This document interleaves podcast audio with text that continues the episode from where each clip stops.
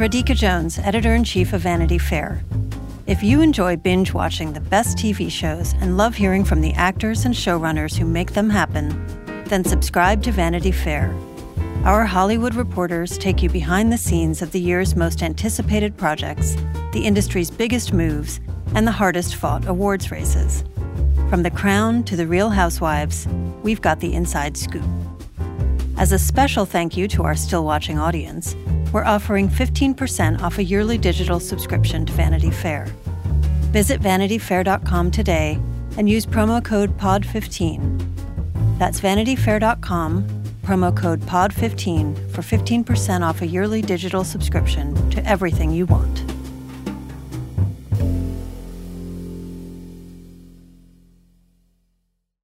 This episode is brought to you by Progressive. Are you driving your car or doing laundry right now? Podcasts go best when they're bundled with another activity. Like Progressive home and auto policies, they're best when they're bundled too. Having these two policies together makes insurance easier and could help you save. Customers who save by switching their home and car insurance to Progressive save nearly $800 on average. Quote a home and car bundle today at progressive.com. Progressive Casualty Insurance Company and Affiliates. National average 12 month savings of $793 by new customers surveyed who saved with Progressive between June 2021 and May 2022. Potential savings will vary. AI is making waves in every field it touches. President Biden is now on TikTok, and the election draws closer each day. With so much going on in the world, it is hard to keep up with it all, let me tell you. Hi, I'm Kai Ryssdal, the co host of Make Me Smart. It's a podcast from Marketplace. And every weekday, Kimberly Adams and I break down the latest in business and the economy with short daily episodes to make it easy for you to stay in the know. Listen to Make Me Smart wherever you get your podcasts. In Alaska, I'm exploding. Hello, and welcome to Still Watching, a weekly television podcast from Vanity Fair. I'm Richard Lawson. And I'm Chris Murphy. We're here to discuss the seventh episode of the HBO series Succession Tailgate Party. Uh, I'm jumping on the digital battle bus. Uh, tailgate party, we nail it down, yeah? And later, Succession's odd couple, Frank and Carl, played by Peter Friedman and David Rasche, will be dropping by to talk about dressing down the Roy children and an epic Frank and Carl moment that was left on the cutting room floor. But first, a recap of the episode. Tom and Shiv's relationship seems on a sexy upswing as they host a fancy pre election party. And guess what Father Sexmas has brought you? Hot, fresh polling. Mm-hmm. Mm-hmm. Turns out Connor could be a deciding factor in the election. So Roman tries to convince him to drop out on behalf of Jeryd Mencken, but fails. There's one person here who doesn't think I'm a joke. Mm-hmm. So that's who I'm going to listen to. Alumni of the Scooby Doo Business School, Kendall and Roman, sniff out that Matsson's numbers aren't quite right and escalate their plan to kill the Gojo deal. Your numbers exploding, right? Like literally unbelievable. Well, thank you. Thank you. And congrats to you as well, because I hear your numbers are gay. Shiv panics that she's backed the wrong billionaire, and her relationship with Tom blows up. You shouldn't have even married me, actually. What the fuck? Yeah. What the actual fuck? Meanwhile, Greg finds comfort in the darkness of mass firing employees. HR says I'm the right guy for the job because it looks like I care, but I don't. Not a good person. Well, Chris, this really feels like we've entered the end game. Yeah. Doesn't it? Yeah, it's giving um, it's giving end times. end times for sure. Gloomy end times at a party. Speaking of end times, I think we should probably start with the big fireworks of the episode, which was Tom and Shiv. Yeah. Which began with a scorpion and ended with I got really worried that Tom was going to do thought something. Gonna, I thought he was going to jump. I, yeah. I, have to say that I yeah. really was like, we're going to end the episode with we're at the party and Tom kicks everybody out, and then we're going to see him out the window. Yeah. That's what I thought. That's how dire the circumstances were. It seemed. I think we should start at the beginning of the episode because they sort of go up and down and up and down. Some of the biggest tonal shifts I've seen in a long time with Tom and Shiv's relationship dynamic. What did you, Richard, think of the scorpion present? I think that it was emblematic of Tom's tragic inability to not see when he's taken a joke too far or not be able to read Shiv when she's not in the mood for the big joke of their relationship. Yes. And also, he's never supposed to lead the attack. No, he's not. She can prod at him and he can prod at 75% strength back at her, but he can't open a morning with, you know, here's breakfast and polls that favor your candidate, but also here's a mean joke. Here's a mean joke. She joke. doesn't like that. No, she does not. I have to say, I've not seen a worse present since Valentina gave Isabella that brooch on White Lotus. that is the worst present I've seen. Got, yeah, that's true. Since That's since true. then, just also just in terms of like aesthetic and decor, like I don't even know what it was supposed to be. Right. But I think you're entirely right. There's a game to their relationship, and they've agreed to these imaginary rules. And one of the rules is Shiv gets to attack first. Shiv gets to sort of run the show. She's alpha, he's beta. And the minute that he presented that gift out of the blue, even though he thought it was funny. He's such a doofus. He's such a goober. He broke one of their unspoken rules. It's very Who is Afraid of Virginia Woolf, where once you transgress against these rules that we've agreed to, all bets are off. Yeah, and they had just been having this, you know, marathon fuck fest. like 30, she came 30 times. Yeah, like, Like- and they're sending each other sexy text messages even after the awkwardness of the scorpion. She gift. showed it, she brushes it off. She doesn't make it a big deal in the She's moment. like, I think I get it. Yeah. But then I think she starts to stew. Uh, Part of it might be that she's stressed out because she's playing two sides. She, Yeah. her brothers have caught no whiff of the fact that all those little conversations she's having with Matsson, some of which they know about, uh, obviously some are secret. Yeah. Like they don't think she's up to something after It's- they kind of screwed her over. It was literally crazy to me. And like, again, I'm I'm obsessed with this season. This episode, though, I was a little bit like, they don't notice that she's literally going into small rooms with Matsson at this party, like, and that she's constantly by his side and is not doing what Roman and Kendall asked her to do. That was a strained credulity for me a little bit, Yeah. I will say. And I think she's mostly pulling it off until she isn't. Yes, But I think she's stressed out, and I think she's had time throughout the episode by the time they blow up to really. You know, we were talking a couple weeks ago about like how various siblings were in different stages of grief, like and one of a big one being denial. Mm-hmm. Yes. I think this is maybe the denial stage of their divorce. Yeah. Where like, oh no, no, no. Like we're great. We're we're sparring like old days, we're having great sex, whatever. But it was short lived. It was the death knell. It It, was was, a- the last rattle Yeah. of this thing. And by the time they're at the party, it's at their Tom's house essentially, but everyone at the party is making fun of him for losing his job Yes. in the coming days. I think Shiv is just like, oh wait, I, this is not sexy to me at all. That's one aspect of it is that everyone's making fun of the fact that Tom is fully going to get chop chop soon. And then we can't forget that even Shiv felt bad about this, that she brought her ex lover, who she cheated on Tom with, to the party in an attempt to sort of get Matsson to pass the regulatory codes and whatnot. And that power play, it was unthinking and unfeeling of Tom as a human being, right? Right. If that's her partner, if that's her lover, if he made her come 30 times, I'm sorry, I keep saying that, but that was a wild text that has to be, we have to talk about. For that to happen in the morning and then not three hours later being like, hey, so the guy that I was like in love with and cheating on you with is actually going to come to our house. Is that cool? It's actually not a question. It's happening whether you like it or not. That is going to set somebody off. That's going Oh, to sort of signal that, oh, maybe their reconciliation, which it's so crazy how last episode we were like, wow, things look really great for Tom and Shiv. They really sort of having honest conversations for the first time. And I think the beauty of the show is that in 60 seconds flat, it's all fallen to pieces. Yeah. And it's Shiv's fault. I'm going to say, well, Scorpion Gift, not great. Bringing uh, the guy that you cheated on your husband with or your husband to be with, probably a little bit worse than a bad present. compounded by the fact that the other guy that Shiv is entertaining that night is this mercurial, crazy billionaire guy who Shiv is constantly strategically flirting with. I'm doing air quotes.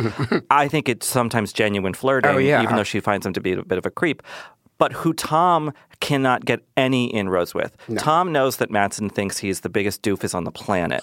And yet Shiv has a rapport with him. She's cozying up to him. So not only is her ex lover there, Yeah. but this new presence, this male threat, basically, that Shiv knows that Tom knows that that's kind of the dynamic. So yeah, I can see, and you know, obviously Tom is also ginning himself up about like I'm so busy tomorrow. It's you know election eve, and then at one point Shiv says we're not doing anything. Yeah, uh, he's such a joke to everybody. Yeah. And that's the thing that's actually really painful and so wonderful about Matthew Macfadyen's performance is that while he is a joke and he's got his wine and he's tired, like that's going to be a meme, 100%. Tired Tom running around the party as Mrs. Dalloway trying to make it nice. Yeah. As Dorinda Medley trying to make it nice. Tom is a real person and he doesn't think that he's a joke as much of a joke as everyone in the room. Roman and Kendall don't even look up from their phones to basically be like, You're fired. We don't care about you. You're done. Shiv is laughing at his face to Lucas Matsson, and Nate is right there. He thinks of himself as a ser- as a real person, and nobody treats him as such. And that is sort of the tragedy of Tom. And I almost would have like complete empathy for him if not for going back to him and Greg firing a hundred people and Tom's busy sexting in the corner and then is doing like boo hoo. He also is a terrible person too. That's the thing. Yes. he's a real person. Yeah. But he's a terrible person as well, just like everybody else on the show. pretty much everyone's bad, but I think the difference is, and, and I think you, what you're pointing out is exactly what this episode's trying to do, which is like this episode pushes the three siblings further into the isolation of their self obsession, right? Like Shiv cannot see what she's doing to Tom. And I think that she it goes way past what she wanted it to go past. I don't think she was actually done with him until Mhm. she got scolded basically Yeah. and told some truths on the balcony. Oh yeah. I'm with you because I love you! Bullshit! You're fucking me for my DNA. You were fucking me for a fucking ladder because your whole family is striving and parochial. That's not that's not a fair characterization. Oh, not- no. Well, your mom loves me more than she loves you because she's cracked. And then Tom's like, You were going to send me to prison. Yeah. Like, you know, and so Shiv is alone. And we also have Roman thinking he can just go cozy up to Jerry. we have Kendall's ex wife being like, You run a racist news organization. And you Like- haven't called your daughter in months. And then he tries to be like, "Oh no, I'm doing this for them," and she laughs and walks away. Yeah. Like these three characters, as we approach the sort of final couple episodes of this series, are I think being shown in their utter miserable isolation. And Kendall even says something about Matsson, who you'd think would be kind of standing shoulder to shoulder with them as someone very rich, and he's like, "New money, New you, money." You got to hold all the money to the light." so they don't even view him as a person. They they think no one else is real to the extent that they are the loneliest people on the planet. Yes. And they're the only people who actually exist. That was a thing from a couple seasons ago, right? Um, when they were talking about people being abused on the cruise ships or something. Yeah, they weren't real. pe- Yeah. It's that sociopathy that I was very satisfied to watch Tom, problematic as he may be, throw in Shiv's face eloquently Mm-hmm. Yes. and without really backing down. No, and he, but you know what he did? I agree with everything that you said, but some might argue, and I think some might say, he took it one step too far when he was like, and guess what? You would be a terrible mother.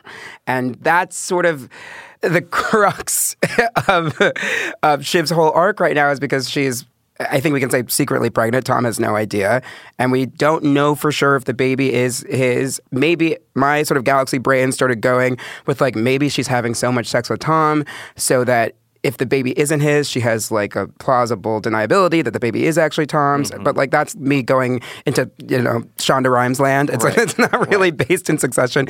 But what is true and what we can fully point to is that Tom said you would be you're a terrible person and you would be a terrible mother, and that hit Shiv and.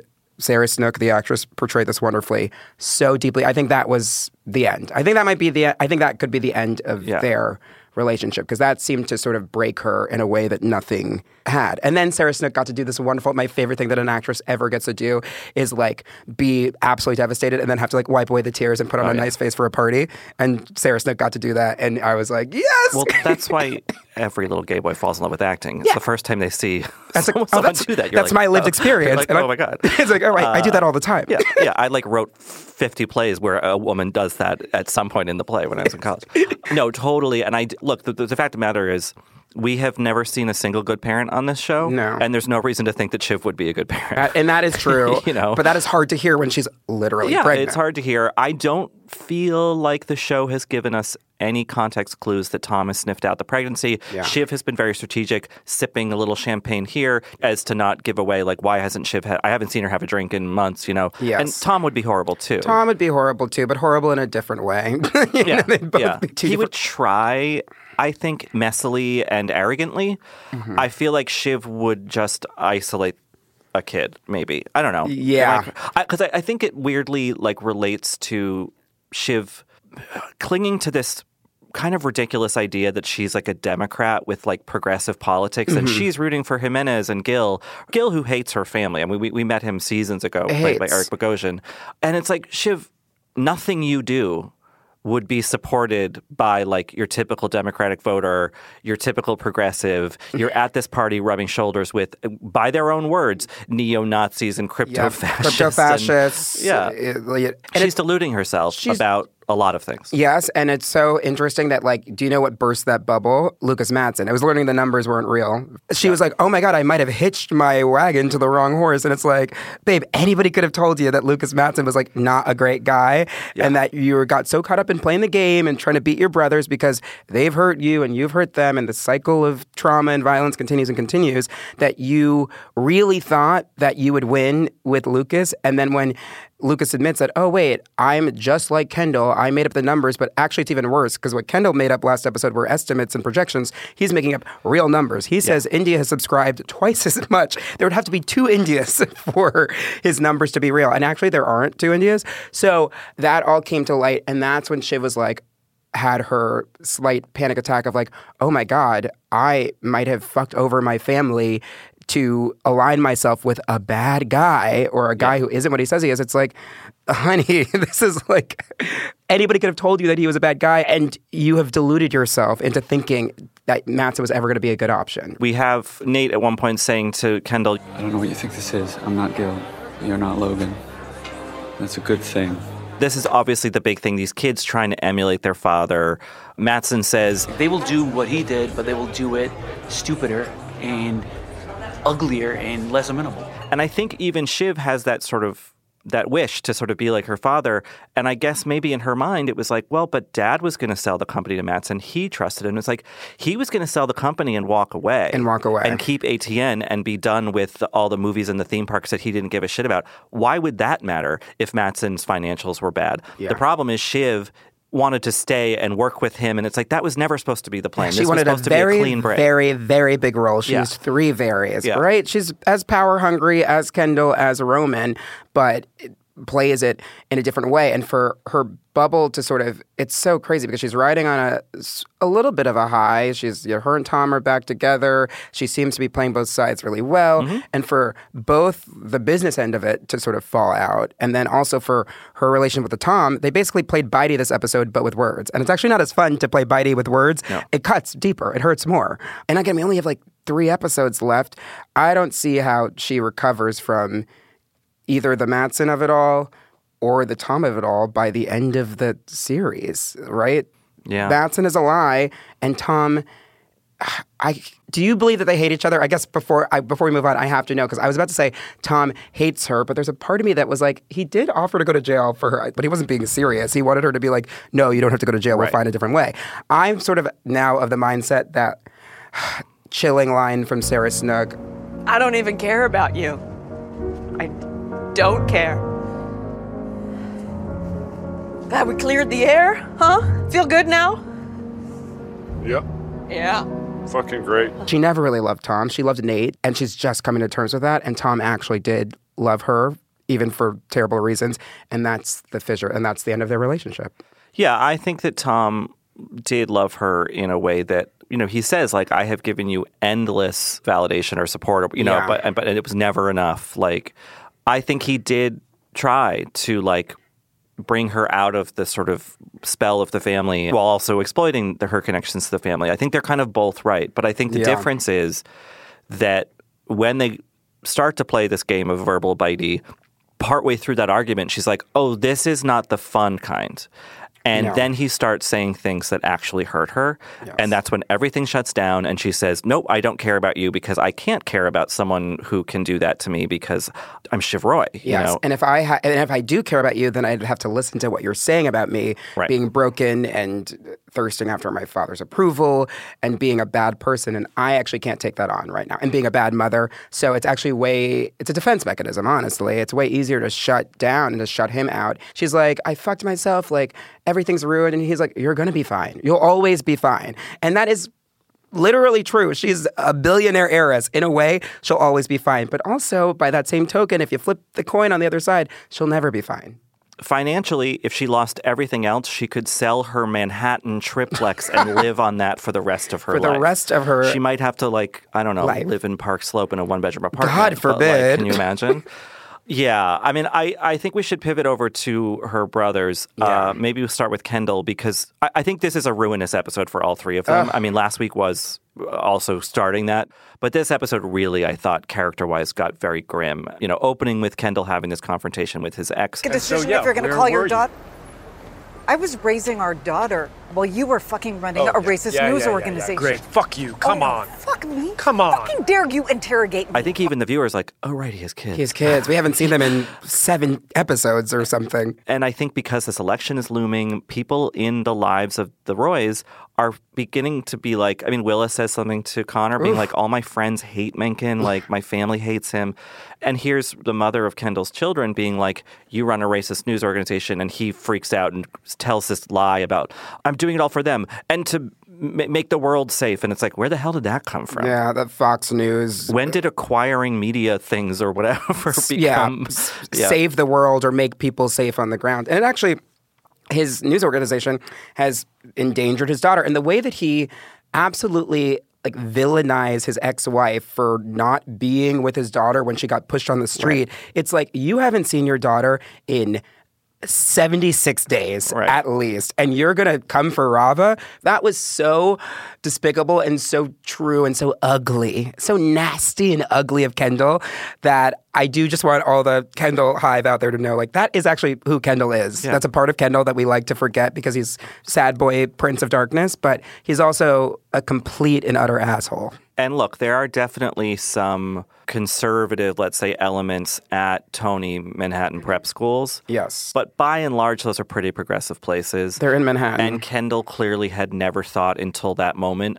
oh, my daughter might be having a hard time because her grandfather is Rupert Murdoch. yeah You know? and that might be difficult for her and she might be getting bullied or especially at a contentious election where the candidate favored by ATN is a fascist and like really horrible. And then I I think that's what sets him on the course of later on in the episode proposing to Frank like what if we just kind of do this? Like what if we kind of like reverse it? Uh, Yeah. you know.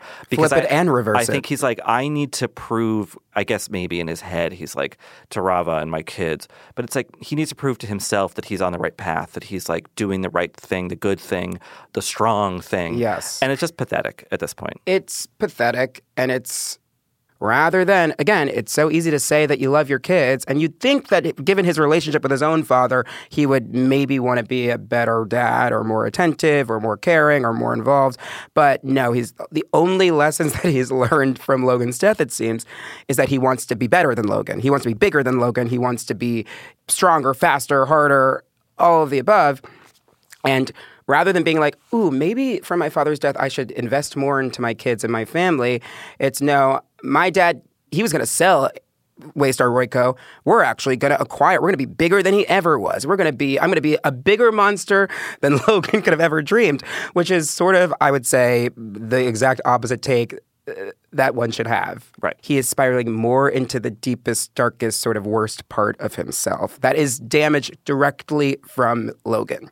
and continually suffering these indignities. Like he thinks he can totally sweet talk what he imagines is a close aide to the future president of the United States at a party into like giving them all these kind of sweetheart allowances and oh you know I got a pretty good cabinet right at my my my poker game like if you want some names. And Nate's like what? That's not how I don't feel comfortable with this. And that's so embarrassing for Kendall who is the one of the kids I mean Shiv has her own kind of notions about this too but I think Kendall thinks he's cool he gets it. You and I work in media we have met scores of 40 something year old men redacted, are like redacted, redacted. not names. at Vanity Fair, Not, not here, course, but but like who are just like, and it's like you are not as savvy as you think you are. All you are is bluster, and Yeah. then when it actually comes to it, you have no idea how to read a room.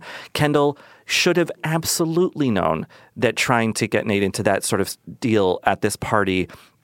It was crazy that he even came. Yes, you know? insane. I think he came to see Shiv. Yeah. Um, and also, I guess yes, in in in a cold political strategy way, you don't want to totally alienate the people in that room. Yeah. But you also don't want to like in p- plain view make these arrangements for we're going to give you good coverage for the first hundred days, and if in exchange for this and that, and the Kendall just like yet again tried to like do like dad, but he doesn't have the savvy. He doesn't have the acumen for it. And, you know, he also can't handle Matsson in a way that like Matsson at least seemed to have some begrudging respect for Logan. Yeah. And obviously zero for good reason for, well, Ken- for that brings us to the big Kendall Matsson Yeah. showdown, and I think we got to get into Matsson this episode. Who, and I'm gonna take the lump here and say, I feel like an idiot for assuming that Matsson was smarter than Kendall or anyone. I think the lesson of Succession, which I guess what I'm still learning, is that all of these people are bullshit. All of this is fake. Matsson, we learned from Ebba. He was handed a box of tech, and he's not even the mastermind that we think that he is. It's almost like someone in our world Hmm. who bought an electric car company having not invented the electric Oh, car cool. I and don't then know- took credit for it for ages. Like it's almost there's some something in the tip of my tongue. The name is escaping me. Yeah, Ah, We'll yeah. figure that out. We'll get to that. Um, but it's sort of exactly like that. And then we got the fake numbers in India, which we already talked about. And then Kendall and Matsson have this showdown. And really, Shiv, as as messed up as Shiv is, she did give Lucas pretty good advice. Like, if you just act normal at this party and you don't, you know, offend anyone or put on a big show, you'll probably be fine. But Lucas he, like gets high with Greg and then starts like berating Ebba, which is the worst decision he ever could have made given all the dirt that she has and their relationship. and is p- clearly just willing to give up pretty, Yeah. pretty easily. literally sort of without any sort of push or anything. Yeah. One then- cigarette and that's it. Like you know. And then he decides with his foot up on the windowsill with his shoes on to come for New York City. So who's uh who's going out tonight in this shitty fucking town? Anyone? I gotta say, it's pretty depressing from up here. You can really see how second world it is. I don't know. Pretty happening town, famously. Really? Is it though? Yeah. Compared to Singapore, Seoul, it's like Legoland. I again, I know I just came for Kendall and I was like, he's such a terrible person. He's so bad. But when Kendall was sort of writing for New York City, I was like, you go, girl. I was like, yeah, there is no place like New York. You just saw the Colton Ryan musical, didn't you? That's you're, you're gassed up on New York, New York. Absolutely. New gassed York, up New- on Colton Ryan. Candor and Um, just candor. but um, but yeah, I, I think the funny thing about that exchange was. Well, a I just have to say, Skarsgård is so good in this Oh, role. it's scary. It's, he's genuinely frightening because it's like that's what those guys are like. I mean, I've never met the real billionaire guys, but I've met people like him. Yeah. Um, much less successful, and they that sort of loping gait, the head down, like him sitting on the windowsill with the leg up. It's like, what are you doing? What are you doing? This is an The- uptown pre-election party with a bunch of guys in suits. Like gold bomber jacket? You, you don't look cool. You just look kind of foolish. Yes. And I did like when Matsson said, "Cool family, cool, cool, cool family." that was good. But other than that, Matsson's like, My numbers are, are what? Gay. My numbers are gay? yeah. You had this uh, cute little valuation, and your numbers just came out as gay. It's kind of homophobic, man. "Oh, these people, these are like six-year-old They're boys." six year olds. I was like, okay, triggered from high school, using gay as an funny. insult. Like, Haven't heard that since 2008, Right. but okay. But it's so familiar and as you said with Skarsgård, so well delivered that that's the insult. That's what's really gonna get Kendall. And just seeing these two men who both have nothing. I mean, really, they hate each other because they're so alike in a way. It feels like it's really the opposite of game recognize game. It's the absence of game recognize the absence of game. It's really just a dance to see who is going to fool the most people in that room of the 40 most influential people in America, right? And they're all standing there and watching these two, as you said, middle schoolers push each other and shove each other verbally. And I actually don't know. Who do you think won that? I actually don't even know. Oh, I don't think anyone won that. I think it was embarrassing, you know, For And I- everyone and I- involved. and I think the thing that Kendall, the delusion he's laboring under, is that all of these people in his father's business world, his social world, and the uptown New York Manhattan world, they have thought he was a joke probably since he was a teenager. Yeah. But he thinks somehow that's changed because what? He's Logan interim died. CEO. Yeah. And we saw that last week with both Kendall and Roman being like, uh, CEO, CEO, hi, you have to respect me, you have to respect me. And it's like, no, Kendall, you're still the buffoon. Like like nothing changed because you succeeded into the title that your father left behind. Mm. Kind of leading into Roman, I, I think there is something about this episode where Shiv is kind of finding herself tumbling back to the what's the Democrat version of a, a rhino, a dino, a Democrat in name only, Yeah. who's mm-hmm. sort of left out of the family fold and doing her own political thing, or and tr- sort of like not the black sheep, but sort of just like another sheep, kind of off to the side. Yeah.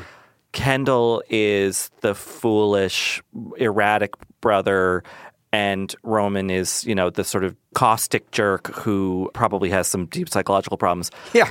We are returning to where we found them at the beginning of this series. Yeah. After all of this, they're just confirming that they're still the same people. It's so crazy. There's been basically no growth from any of them in a really astounding way because you think of series as like over time they're going to change, they're going to grow, they're going to learn their lessons, but that is actually the opposite of what has happened for all of them. And we really, to pivot to Roman, we see that, which I just got really scared of Roman this episode, like politically, because he, and this was foreshadowed in season three. Like he does seem to kind of like Mencken. Like there's something that he like. He likes that he's sort of like a Yeah, fuck he- you, anarch edge lord shit. Like like yeah. Roman would snicker at a conservative meme tweet because it's like it's nihilistic and it's you Yeah. know it's provocative and again like it's very childish and It's eighth very grade. eighth grade. It's very childish. His communications with Mencken to try to get Connor, who poor Connor, to drop out of the race and become the ambassador to Oman. Mm-hmm. Uh, well, first they offered Connor the ambassadorship to Somalia yes, and Mogadishu, and he was worried about the car bombs. He said it's not very car bomby. Car bomby, he said. and then it was the UN. then there was the Europe strategy. Yes, then it was he wanted to be Berlin by Christmas, so but by, by way of the Balkans. Right, but but not Slovenia and Slovakia, which are not technically the Balkans, but they're pretty close. Yes, because he was offered that and he said Right. no. And then it was Korea, South, Korea. Yeah. And then it was North Korea because you don't really know what's going on there. and and Maxim Pierce, his running mate, you know, also of the Pierce family, is like, my liege, like no, like or whatever, like yeah. I just- I love that Connor found another media psycho scion, like you know, Just- it- across the aisle, so to speak, And, then, they, they landed on Oman. which uh, Willa thinks they're going to live in an underground bunker. Roman is going about trying to kind of broker that deal. Yes. The Connor Clown Show. It's so silly that I started rooting for the Connor Clown Show because the other three siblings were being so vile in this so episode. terrible. that I was like, all right, I guess Con- I like Connor the best right now. and especially when he had Willa sort of piping up and piping against Roman, Yeah. being like, anything could happen tomorrow. You know, it's not going to happen. Which, like, is that the show? Uh, you know, kind of doing a little foreshadowing. Yeah. I don't know. I don't know. Maybe your theory will come true. Who's Yeah. to say? Will Connor win the election? Right now, it looks like not. But anything might happen tomorrow, is what Willa says to sort of shut down Roman, who again is grasping at straws. And then he has that really incredible conversation with Jerry. Jerry. What? The thing, that wasn't. The firing you thing, that wasn't real. No. No. No, it was like in the heat of the. You know? You know. No. No. And no, that actually has consequences. And Jerry, as we've been saying this whole season, she played her card. She was like, I could at any moment, I'll give you five years, but if you do anything rude towards me or insinuate that I wasn't an amazing employee, I will 100% take the many, many, many photos of your penis on my phone and just go to town with them. She'll sue. Then she says the most devastating thing, which is, "I could have taken you there. Yeah. I, she could have gotten him into CEO, as was a plan at one point briefly. Mhm. But like I was saying about the kids reverting back to who they were, I mean, maybe they never. There wasn't very far to revert to. Roman yet yet again with his just like uh, unwell mind and sort of just like general misanthropy. Like he just alienated what was kind of his most valuable and ally at the company, but also kind of a friend. Yeah, well, it's funny because I read that I could have taken you there. I could have gotten you there as both to the top of the chain at Waystar Royco, but also like sexually. Like there was like there was Maybe, like yeah, I yeah. was like, ooh, she could have Yeah. gotten there in in many different Right. ways if he had dropped been himself. not been himself, not yeah, literally not Yeah. been himself, and made the decisions and choices that he had made due to his own family trauma and his ego and his lack of impulse control. If he could just take a breath and not get heated and impulsive, and we saw that with Connor, where it's like he was getting so frustrated that Connor wasn't like im- immediately willing to drop out of the race. But then, by that same token, like he did make some shrewd moves, re Matsson and getting finding out the Ebba and the blood bricks Mhm. of it all, and then Mhm. of all the siblings, he can sort of be the most empathetic in a way, like from a one to one. When he wants to, when he wants to turn it on, he can turn on right the charm. he was sensitive about his father. He was sensitive to didn't wanna Carrie. Fight. He was sensitive to Carrie, but he has turned a weird corner in the last these past two episodes. I think probably out of grief, but also out of a sort of mounting desperation because as much as he and Kendall are working together. Obviously, we've seen at least Kendall is Yeah. like, no, it's just me, just It's like just one me. head, one crown, you know. Um, and I'm sure that Roman suspects that. And he also has this thing from his father right before he died. Roman's like, he wanted me to be at his right hand. And I have to live up to that or whatever. Yeah. But all he's good at is being the little whisperer and getting secrets and being an asshole. Yeah, like, be- and which is making like, I fun guess, quips. something that is of some value. Yeah. But also, people keep calling this company, this ethos on the show, a dinosaur. It's antiquated. It's, it's not. It's not the future. And it's like, I don't doubt. I mean, that everyone in that room, whether whatever side of the aisle they were on, were all awful people. No one should have been at that party. Everything's bad. All these masters of the universe, but.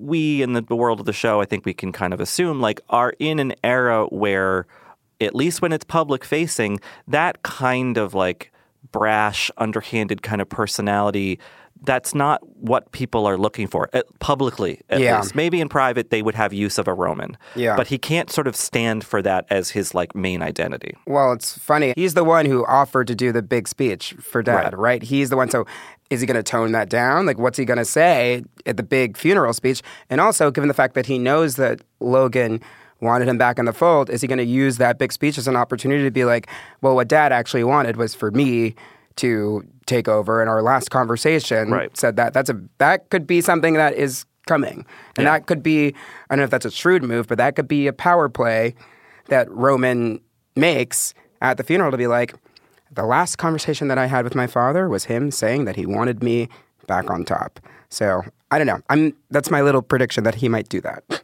we have an election coming up and a funeral coming up Yeah. so there's a lot to look forward to Still watching, we'll be back in just a moment. And when we return, a conversation with one of our favorite corporate pairings, Frank and Carl, also known as Peter Friedman and David Rasche. Over the past seven episodes, a lot has changed for Frank and Carl. And while they were getting ready to deploy their golden parachutes, it's questionable as to whether they will open. Our wonderful Vanity Fair colleague Julie Miller got a chance to catch up with Peter Friedman and David Rasche and talked about the clues that informed their characters' backstories and their relationships with the Roy children. Here's their conversation. I'm curious if you guys follow Twitter at all because a lot of people say that Frank and Carl are the sort of unsung power couple of the show. Have you seen that feedback? No, I agree totally. I haven't seen it, but whoever said that is 100% on the money. right? Well, they, they do have these cute little moments, even in the episode where Logan dies and, you know, he's still getting chest compressions. We see Carl make himself a little stiffener, a little drink, and he automatically just makes one for Frank. Can you talk about sort of developing that rhythm and have you figured out a story for these characters that exists outside the world of the show? Like, do you think that they hang out in their off time? I think they're forced to hang out. And they're, off, you know, but I, I wouldn't think it's it, they, either. of them- They're so different. that It's neither a person's choice. Probably they they all have their own way to go, right? Well, also you have, you know, I've known Peter for I don't know, thirty years, forty years, a long, long, long time. And when you have that kind of relationship, you get a lot for free, right? you just you see it there because because it's there, and uh, that's that makes things easier. Can you tell us a little bit about your meeting, your your meet cute all these decades ago? I don't know, Peter. How did we ever meet? I have just absolutely no idea. Clearly, we're not going to be auditioning in the same room for the same No. thing. No, so that's it for probably sure. didn't happen there. No, I don't know. I don't know. I don't know. But you know, a small town, and you know, Peter's been in every play that's ever been produced in New York in the last fifty years. He's worked with every director and every playwright who's written a play for the last fifty years. So your chances of running into Peter Friedman are pretty good. oh my gosh. Well, I love getting any little breadcrumb about Frank and Carl's interior lives. Anything I'll take. So when we hear, for example, that Carl's half in on a Greek island, that just lit me up inside. I was so happy for him. Do you have you made up any backstory or character story for these guys and what happens when they go home? Oh God. I don't know about that, but I mean, we have, uh, you know, the script certainly gives us some insight into it in just in terms of how we react to different things, right? I mean, you know, my reaction to the kids is to give them a spanking, and uh, Frank's is to um, try to reassure them and be the caretaker. Caretaker, I'm not. Okay, that's not me. I'll kill him, right? Because there's I have my eye on the prize, and I will not be denied. Frank has a different way of of staying alive in this organization, and it's worked for both of us. There have been dramatically different takes on life at Waystar, and we both survived. We look for clues in the script. That's been our life with theater scripts.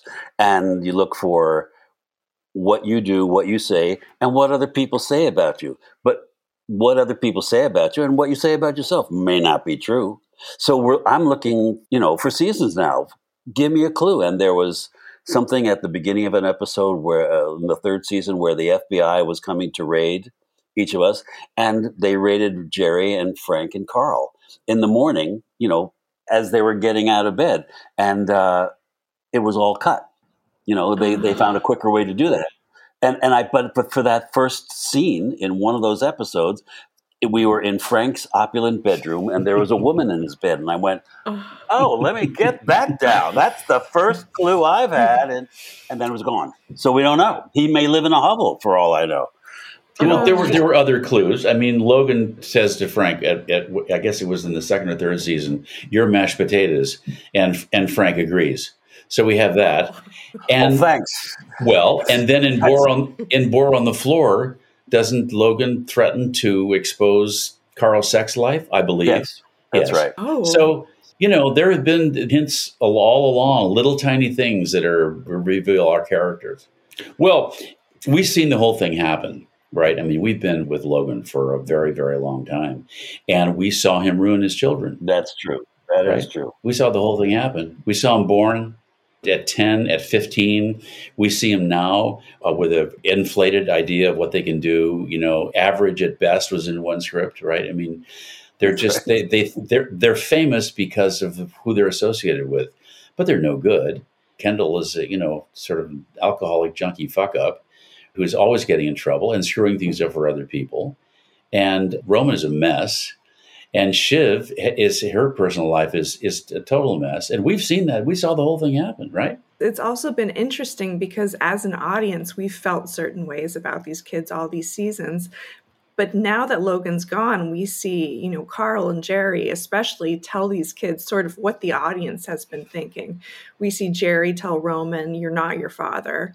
And we see Carl tell Kendall. I've been a CFO at major public companies for over two decades, and I know a thing or two about a thing or two. And if you fuck up his deal, or you try to stand up numbers that I am not comfortable with. I swear to God. There's that great, you know, dressing down he has, and it feels almost like a father figure telling Kendall right before he goes out on stage, like, don't don't screw this up. Can you talk about getting to finally kind of free that? That must feel good as an actor to sort of get to say what the audience has been thinking these past four seasons. Well, he's, you know, I mean, I have my eye on the prize, or Carl has his eye on the prize, and he's not going to be denied, you know. And as I said, we've known these kids a long time, seen the whole thing. I know what he's capable of, I know what he's been doing, and he needs a spanking. And so that's what he got. And he knows that if he screws up, I'll kill him. right? I'm not kidding. And then he pulls through, and that's fine. So I can say, hey, what a great guy. Okay, Fine. So for no, so far so good. Just exactly what I wanted. But Frank has a completely different relationship, right? Mine has been more business and sort of closer to Logan, but mm. Frank has had a relationship with the kids. And maybe that's David. That's why they cut that thing at the end of season two, right? Because it was too strong for Frank's character. I heard about this. Didn't Frank get a scene where he sort of told off all three yeah. of the children? And, it was cut because it, it, it, wasn't either the right time or with the right character. after the kids are disposed of by Logan and that villa that they rent that Logan rented, he gets the deal with Caroline, his ex-wife. So the kids are cut off at the knees, and they're in shock. And Roman comes over to the Jerry and Carl and Frank and says and, and pleads with each of us in turn for help and something. And we go no for different reasons. You know, I say you don't deserve it. You got what you sh- you know. Basically, you got what you deserve. But the most important thing, as they wisely decided, was Sarah's realizing that she had been betrayed by her husband. Right. That was And the that's- rest that's And the, and the reactions in, in that scene that was cut was he came to me and I said, You're going to be rich. Don't worry about it. Jerry, her line is still in there, and she says it's not within it's not in my self interest.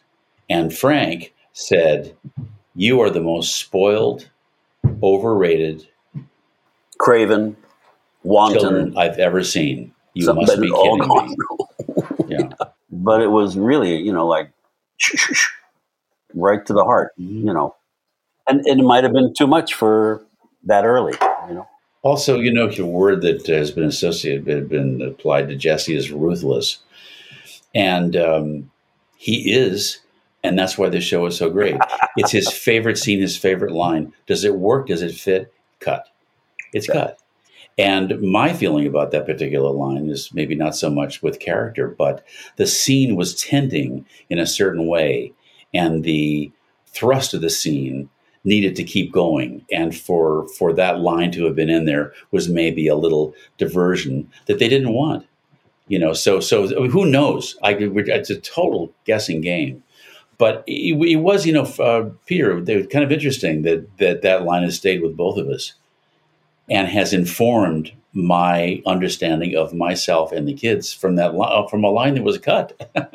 From from from that Right. that scene where where, where Kieran comes over to us. Uh-huh. Yeah. Well, Peter, so we've we've seen it's hard to talk about now that I know that you delivered this evisceration of the kids that was cut, but you've had some tender scenes with Kendall I have. this season, sort of comforting him after after Logan's death. Mhm. And um, he comes to you, I think, at the end of 407.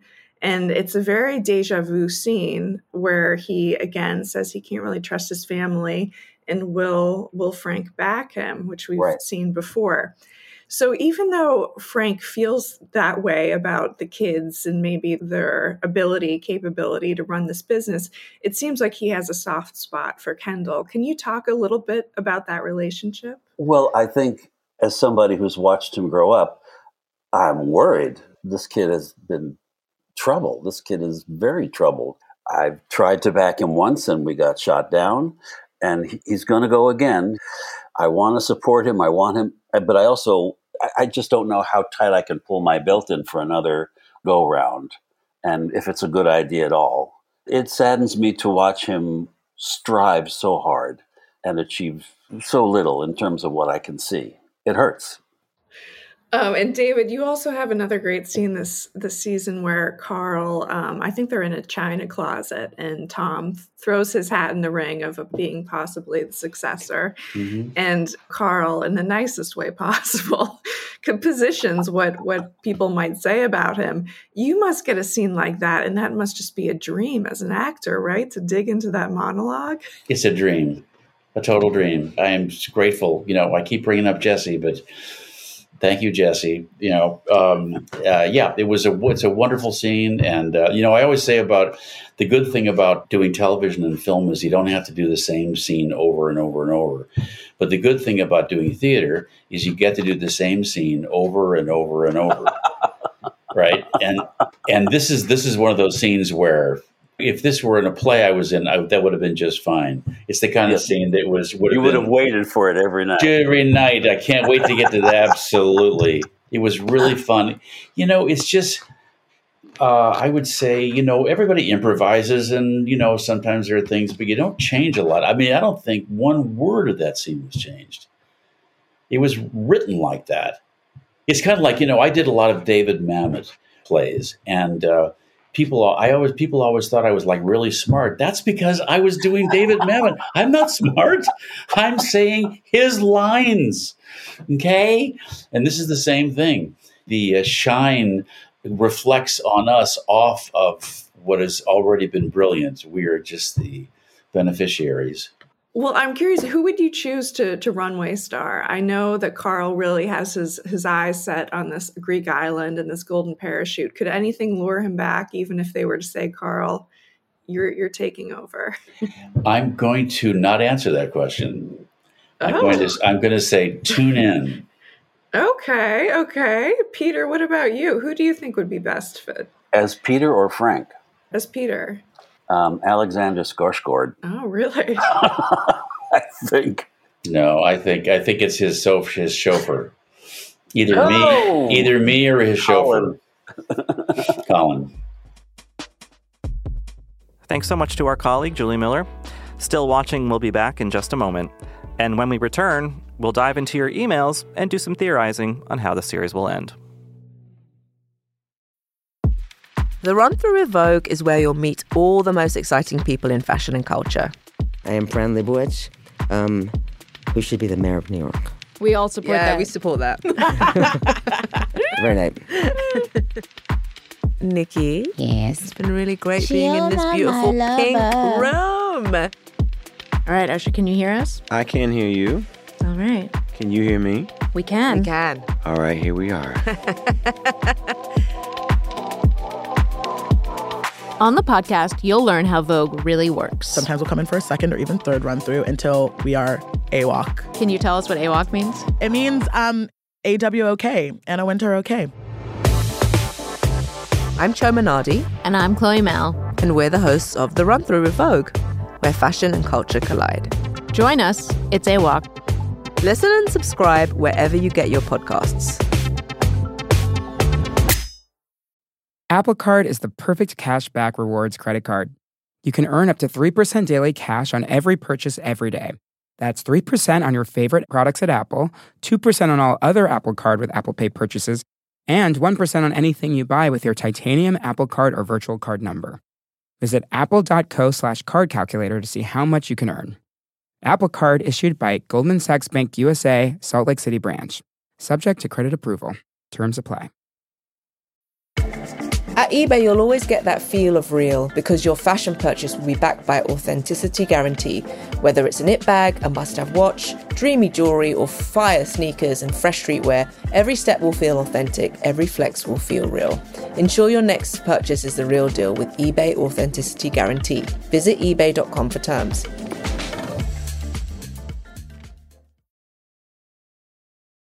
All right, Chris, I think we have an email from a listener that you wanted to read because it puts us in a good position to look ahead. Yes. Okay. So thank you, James, for emailing in. So James said, Roman has a line in episode four that immediately made me suspect the writers were giving us a clue of what's to come.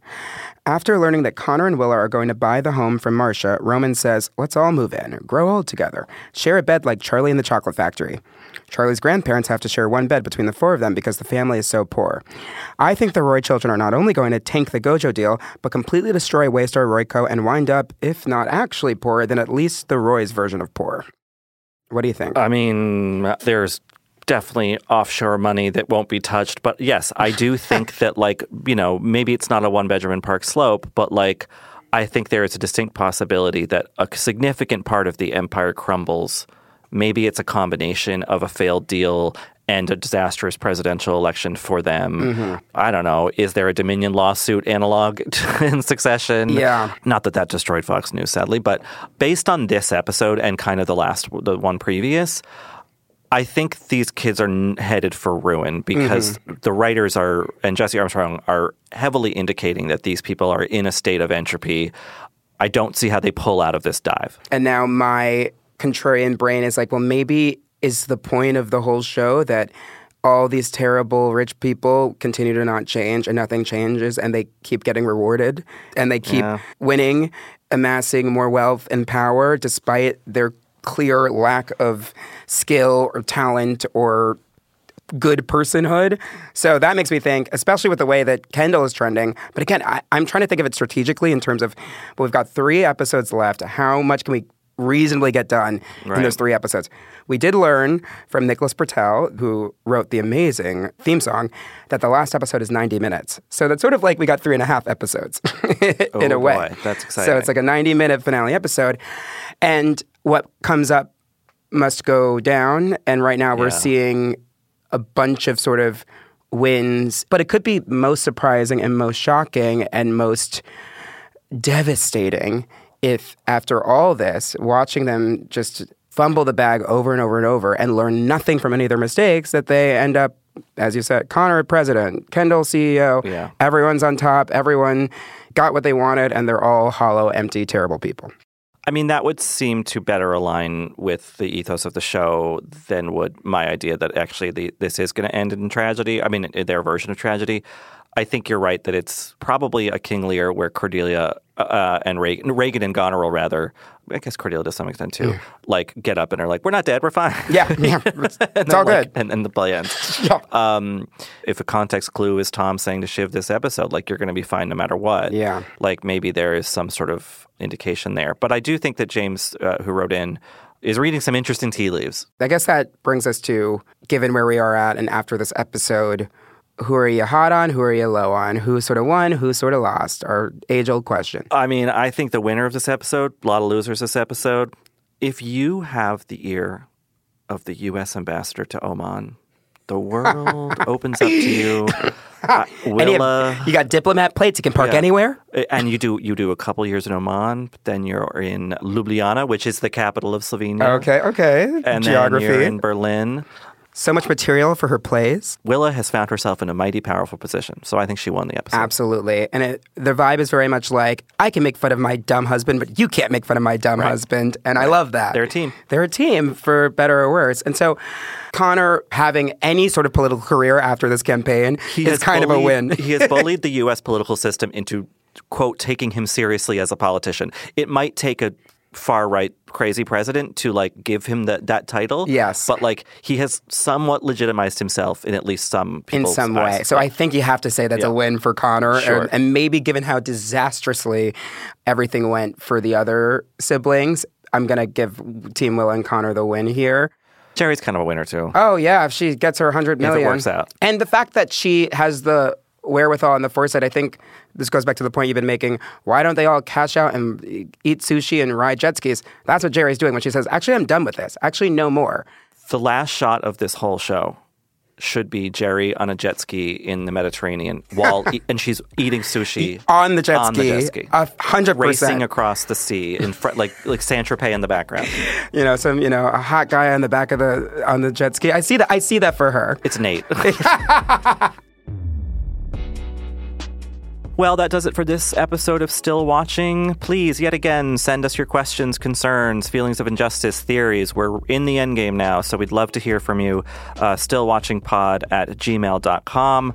If you want to bother me more immediately, not bother me, say hi to me. yeah, just sort of uh, lend your thoughts. I am, for the time being, on Blue Sky, I mean Twitter, at Rylaws, R I L A W S. Oh, well, some of us haven't been invited to Blue Sky I yet. not either. so you can find me on Twitter for the time being at Christress, C H R I S T R E S S. This has been Still Watching from Vanity Fair. Our producer is Emily Elias, and we had production help from Peyton Hayes. We had technical assistance from Gabe Quiroga. Stephen Valentino is our executive producer, and our theme music is by Alexis Quadrado. We'll be back next week for episode 8. We're nearly done. Looking forward to seeing you then. Money and gossip. That's it. Oh, yeah, no, that's all it is. Just money and gossip.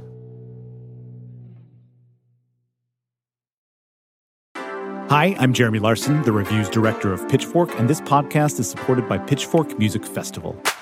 Pitchfork Music Festival will take place July 19th through the 21st at Union Park in Chicago, Illinois. This year's lineup features Jamie XX, Alanis Morissette, Black Pumas, Carly Rae Jepsen, Brittany Howard, Jai Paul, Muna, Jessie Ware, 100 gecs, and many more. The festival also features diverse vendors as well as a specialty record, poster, and craft fairs, and works to support local businesses while promoting the Chicago arts and food communities as a whole. For more information on tickets and lineup, visit pitchforkmusicfestival.com.